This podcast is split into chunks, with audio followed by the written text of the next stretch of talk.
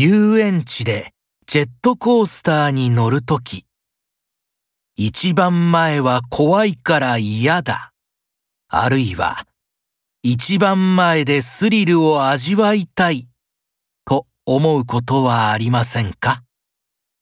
実際、前の席と後ろの席では怖さが違うのでしょうか？実は、頂上を通過するときは、後ろの席の方が怖いと考えられます。コースターの先頭車両が頂上を通り過ぎるときは、後部車両がまだ坂を上っているところなので、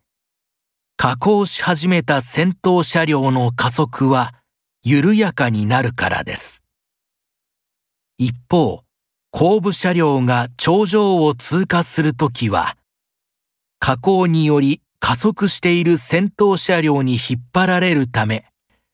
先頭車両に比べて速いスピードで走り抜けることになります。逆に、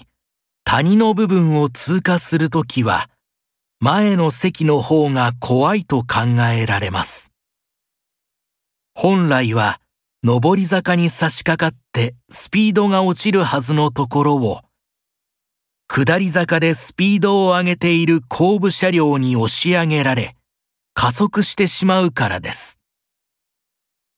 それに対して、後部車両が同じ地点を通るときには、